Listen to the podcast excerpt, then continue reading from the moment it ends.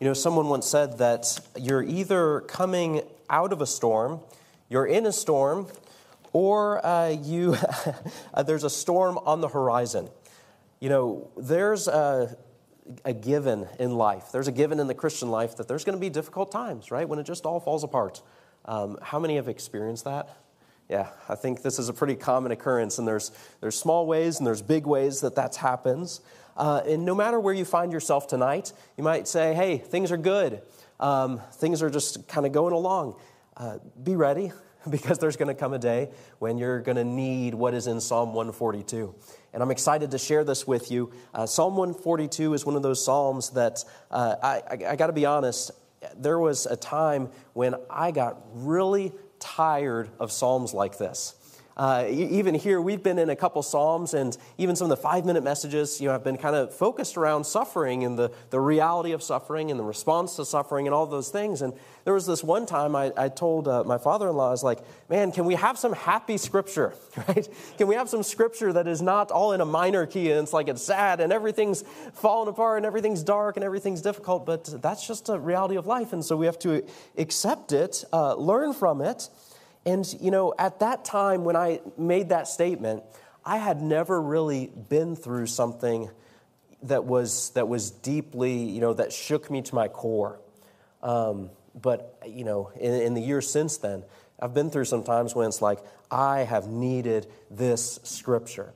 And it's so good to come back and to remember, you know, what should we do? We prepare ourselves because we need to know how to respond right when we go through those times that just shake us to our core. That's what this passage does. Uh, so if you've never, if you're not in a bad season, praise God, but prepare because there's going to be one that comes sooner or later. And tonight, really, it all comes down to this: the only shelter, the only refuge for hurting hearts is in the care of Jesus. That's what it comes down to. That's the only place you can run. That's the only place you can turn. And that's what David is going to show us through Psalm 142. Would you read the scripture with me? It says this I cried unto the Lord with my voice. Uh, with my voice unto the Lord I did make my supplication. I poured out my complaint before him. I showed before him my trouble. When my spirit was overwhelmed within me, then thou knewest my path. In the way wherein I walked, have they privily laid a snare for me. I looked on my right hand and beheld and, but there was no man that would know me. Refuge failed me. No man cared for my soul. I cried unto thee, O Lord. I said, Thou art my refuge and my portion in the land of the living. Attend unto my cry, for I am brought very low. Deliver me from my persecutors, for they are stronger than I. Bring my soul out of prison, that I may praise thy name. The righteous shall compass me about, for thou shalt deal bountifully with me. Let's open up in a word of prayer. Father, we come to you. Lord, I pray that you would use this psalm to encourage us and strengthen us tonight. Prepare us for those seasons when, uh, when we face things that are just simply too hard for us, too much for us. God, I pray that your word would minister deeply uh, to each heart tonight because there are things that are going on in our lives, some that are known, some that are unknown. And Lord, we know that all is revealed before you and that you have the ability in a way of ministering specifically and personally in the way that we need it. And Lord, so we come to you and we ask you to speak to us through your word. Praise things in Jesus' name. Amen. First thing to take note of, and here's the first blank that is on your handout intense turmoil is common for the people of God. Intense turmoil is common to the people of God. We find David in this psalm. This psalm is known as a, a maskil of David or a prayer. And it says in, in the heading there, a prayer when he was in the cave. Now, there was more than one cave scenario that David dealt with, and we'll talk about those a little bit in a second. But the idea here is that uh, suffering is just kind of universal. It's going to happen, it's going to come. And so think with me about the two stories that where David found himself in caves crying out to God. Because it's not super clear which cave he's talking about or, or which scenario, but there's a couple that I think we can glean from. The first one is in Psalm 22, 1 through 5. And I call that the lonely cave. The lonely cave because he had just been on the run. Uh, you can read this sometime, but he had just been on the run. He's running for his life. It has become abundantly clear that Saul the king is out to kill him. Uh, and David probably would have been dead if Saul was better with a spear. But Saul has come at him, he's thrown spears at him, and he just can't get David. And so David is on the run. And he's had a couple of close brushes with danger. In the first one, he comes to a city called Nob. It was like his, one of his first pit stops when he's on the run. And he's trying to get some, uh, some resources, some food, some weapons. And he comes to a priest and he says, Hey, what do you have? And he's like, I got some showbread and I've got Goliath's sword. And he says, Give me those. And he goes on his way. But there was a guy there named Doeg. And Doeg was like part of Saul's cabinet. He was a chief herdsman and he was opportunistic. He's like, I can, I can grow in my, um, what do you call that? Like, I'm, what's that? Rank. Yeah, my rank, right? I'm going to get on Saul's good side because I'm going to tell him that David came through and David went, uh, went through the city. And, and it ends up not too long after that that this guy named Doeg, he was an, also a very evil man. He, slew, he killed, slaughtered 85 priests because they helped David, because they simply did, gave, uh, showed some kindness to David. That was the lonely cave. He had also had a close brush with the Philistines. The Philistines were like the sworn enemy of Israel and he goes and he's trying to find some place to hide, some refuge. He goes to the city of the Philistines and he's standing before the gates, and some of the Philistines start saying, Hold up a second, are we really going to let this guy into our city? Isn't this the guy that killed Goliath, which was one of ours? Isn't the guy this the guy that they said he's slow, he's slown, slain? He killed thousands and thousands of, of Israel's enemies. Are we really going to let him into our gates? And so David's hearing this and he's like, oh no. And so he ends up acting like a madman, a crazy man, foaming at the mouth, spitting on his beard, and uh, they finally let him go. And so he comes to a cave, and there he is. He's holed up in this cave. Who knows what's going to happen? On the run for his life. There's another cave that happens two chapters later. That's a cave of decision, which is a totally different scenario because in between those two chapters, there has assembled to David just a huge crew of people. Now, it wasn't as, as big as the rest of the army in Israel, but it was a, a pretty strong group of men who had come around him, who had traveled with him, and they were all on the run together. And this cave was wild because you may remember what happens there. David and his men are in the cave hiding, and Saul's right out the door. Made me think of like, you ever played hide and seek and you're like hiding in a closet and the door's cracked? And then you see the person coming, and they're like looking at the closet, coming towards the closet. Like, this is what's going on. David is in the cave, Saul's outside the cave, and then Saul starts coming into the cave. Uh, and everyone is freaking out. It turns out that Saul was going into the cave to use the bathroom. In the Bible, it says he was covering his feet. And so, what happens is David's men are like, This is a great opportunity. Let's take him out. And David is sitting there for a second, like, okay, what are we going to do? And he goes over there and he, he it seems like he's in this, this moment of, of decision. Do I kill Saul? Do I spare his life? And he ends up just cutting off part of his royal robe. And he spares the king's life. But it would have been very, very um, tempting, I imagine, to put an end to Saul, to get off the run, to get rid of your enemy. He was in the cave of decision. There's some truths about suffering, about turmoil that we need to remember. And I wrote these on your outline so you can keep them and think about them and look at them. I'll read these real quick. Pain, it's guaranteed in a fallen world. It comes because of our own sin. It comes because of the sin of others. It comes because, because of the evil that is in this world. You know, pain is sometimes providential, right? It's not necessarily always uh, our fault. It often is, but it's not always our fault. Uh, you think about people like Job, or Jesus said there was a blind man that he was blind not because of anything he did or anything his parents did, but that God's glory would be shown in him. And the third thing, time and again, this is a constant thing. This is a repeated thing that we're going to face difficulty. And the way we do it is by taking refuge in the Lord. And this is what David does. He's in the cave, he's in intense turmoil, and this wasn't the only time that, hap- that it happened. There's other times when David is suffering greatly and he wasn't in a cave, but he was in just a bad, just as bad of a situation. So here's the second thing. What do we do? What do we do? How do we maintain the Lord as our refuge, as the center of our security? We do this. First off, we cry out with our turmoil to God. We cry out with our turmoil to God. Look with me at what David does. He starts off, and I, I really want, as I was studying this passage, I noticed two phrase, uh, a phrase that was repeated two times. In verse 1, it says, I cried unto the Lord. And in verse 5, it says, I cried unto thee, O Lord. And in the first few verses, he's crying out and he's not so much asking something as he is simply expressing what, what he's dealing with. Let's read those words uh, quickly. I cried unto the Lord with my voice. With my voice unto the Lord did I make my supplication. He's bringing his request. He's crying out to God. He's speaking and saying, God, I need some help here. I'm in this cave. What am I going to do? Verse number two, I poured out my complaint before him. Isn't that a vivid picture of like taking this bucket of complaint and pouring out before God and saying, This is my problem. It's right there, God. Uh, it's all over the ground and it's spilled and it's a mess. I'm pouring out my complaints to the Lord. Look at the next portion of that verse. I showed before him my trouble. Think about that. It's almost like he's, he, he's sitting down with God and just laying out all the problems. He's like, Here it is, God. Here's all the problems. Here's what I've got going on. Look with me in verse number three.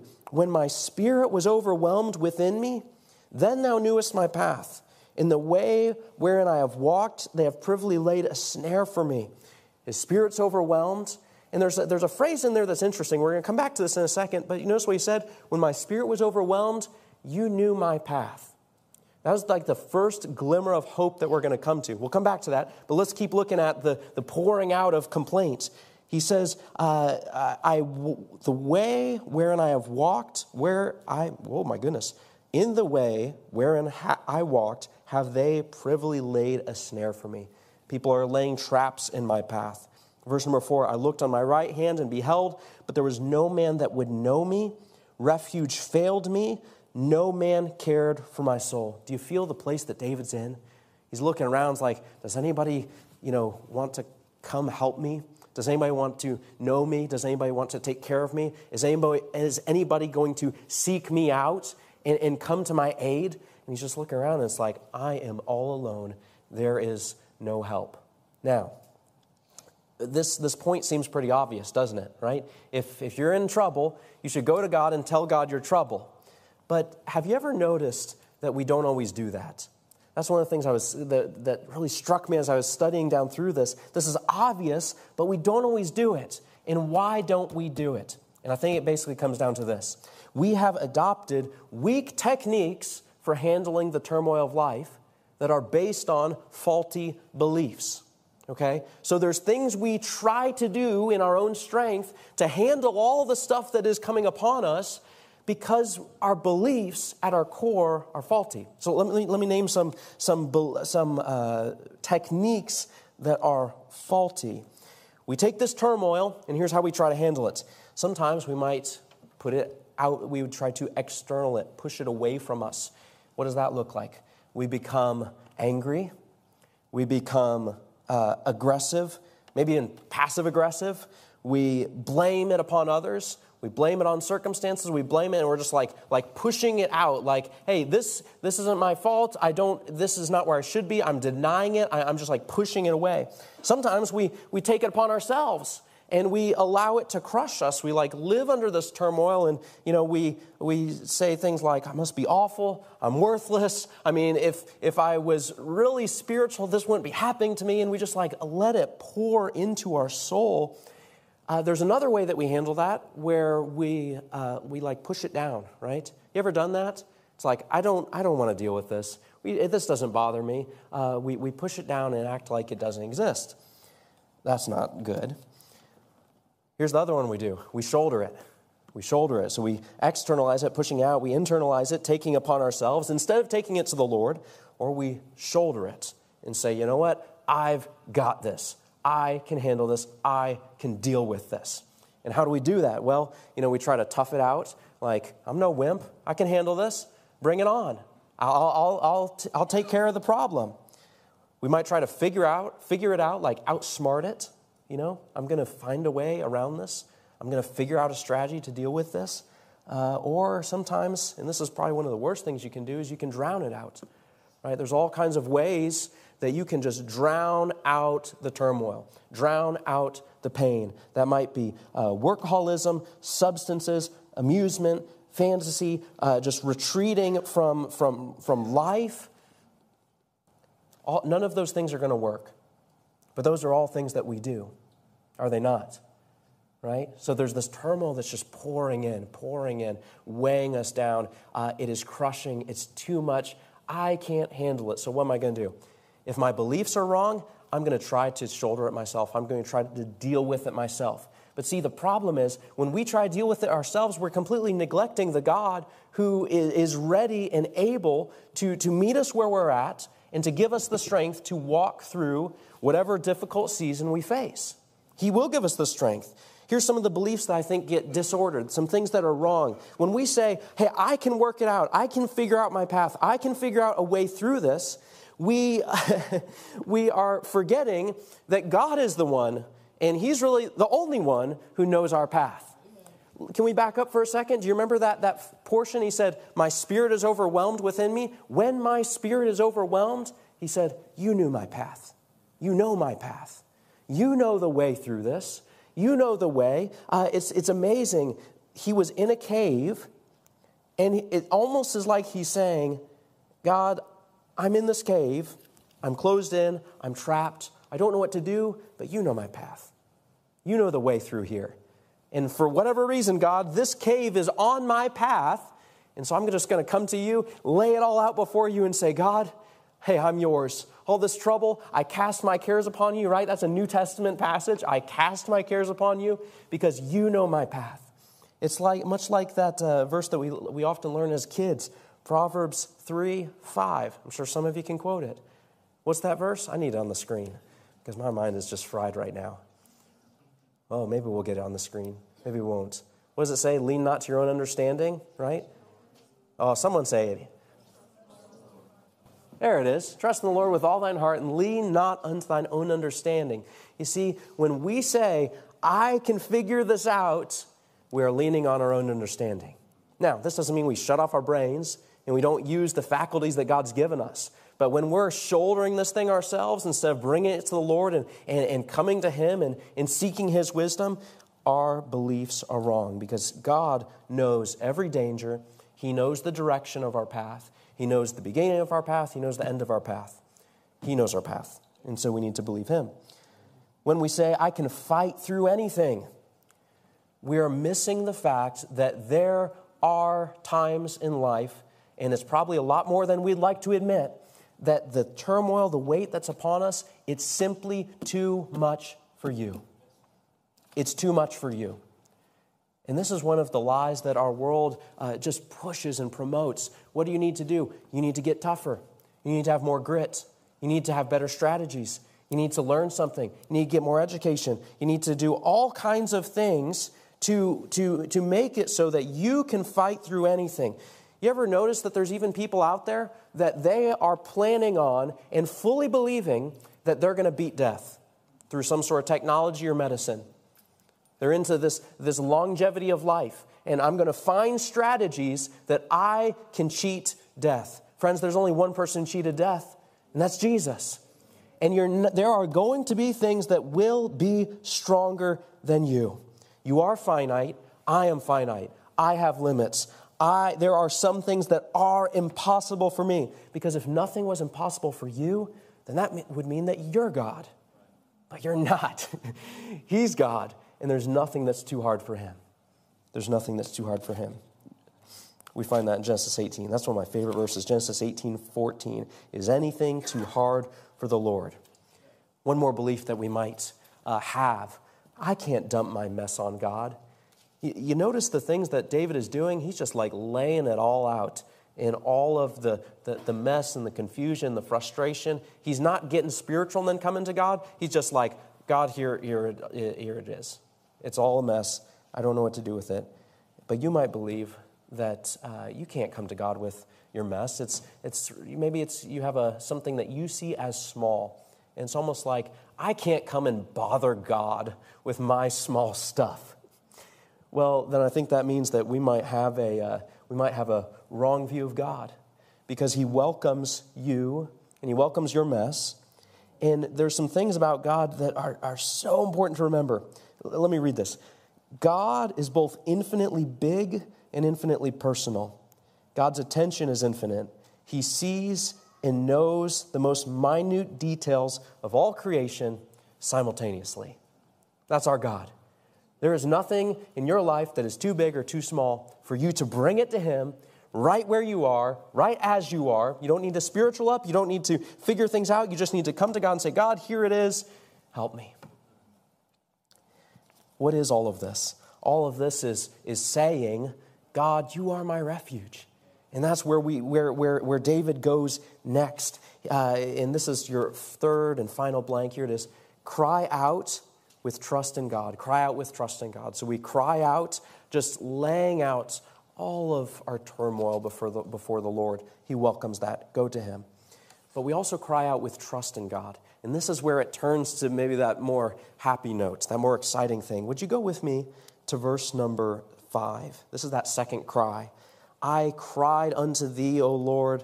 I said, Thou art my refuge in my portion in the land of the living. Do you notice what he's been doing? He's been saying, God, here's my problem. God, here's my trouble. God, God here's what's going on. Now, God, you're my refuge. There's, there's a different tone there, isn't there? God, you're my portion. You're the one that I'm going to, to find security in. You're the one I'm going to find safety in.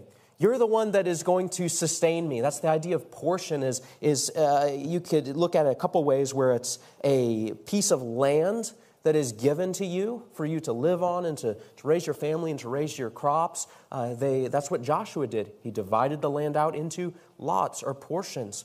It's also when, when uh, an army would come back from the battle, all of those spoils from war, they would be divided up into portions. And that was like the, the reward given to the soldiers. And he says, Listen, God, you're my refuge, you're my safety, and you are what is going to sustain me. And he cries out with trust in the Lord. It's like he plants his flag and says, I'm going to stand right here.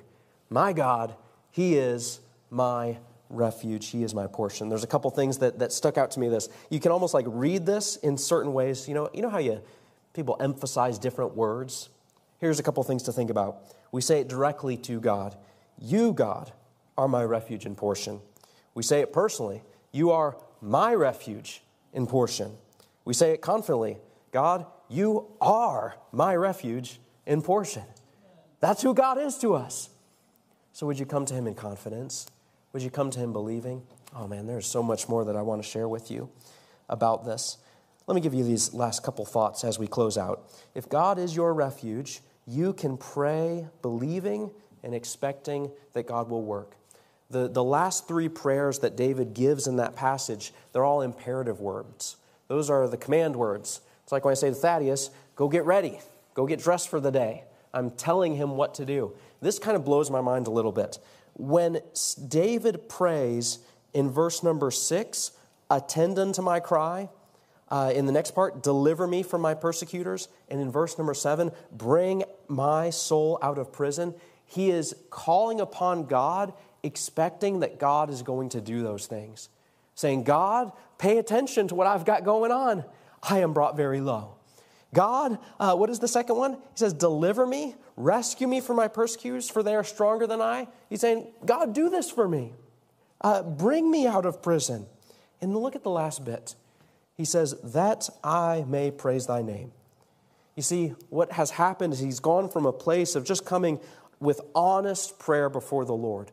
God, here's what I got going on. I need you.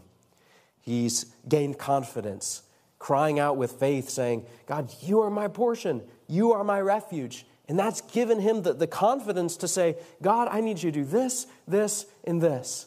Now, you know, I think our problem is that sometimes our theology stops us from praying that way. And here's what I mean we've, we've heard things like, name it and claim it.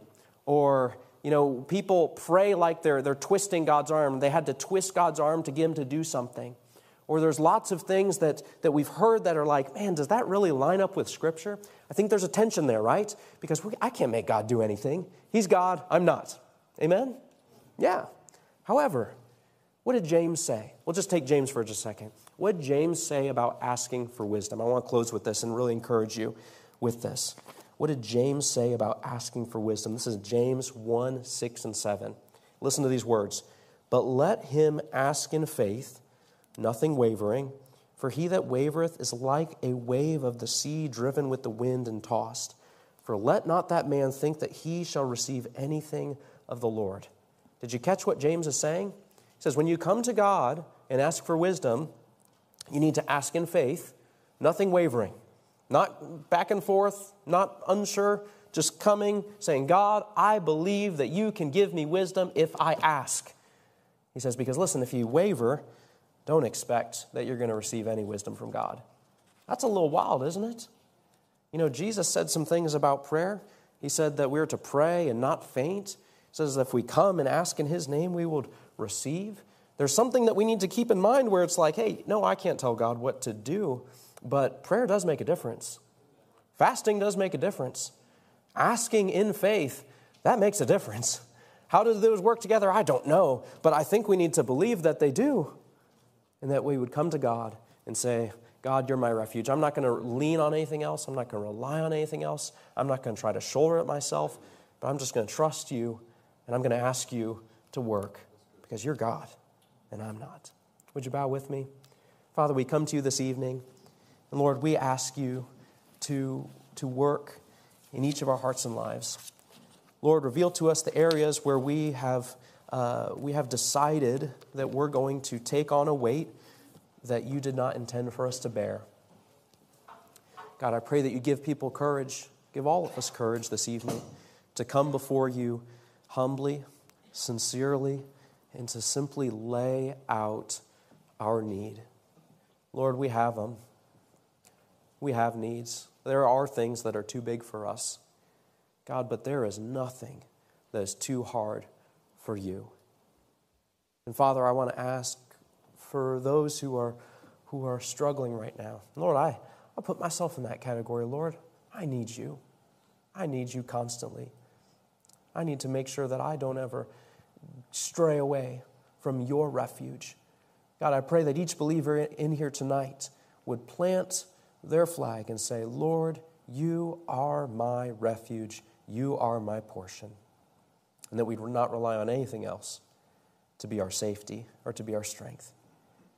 God, we believe that you are, you are God. You are almighty. You are powerful. You answer prayer. You work in miraculous ways, ways that we don't understand and that we don't see and that we might even never know about. Lord, we believe that you're God. And so we come asking that you'd intervene, that you would work in each of our lives. Lord, thank you for your word. Pray that you'd bless your people. Praise things in Jesus' name. Amen.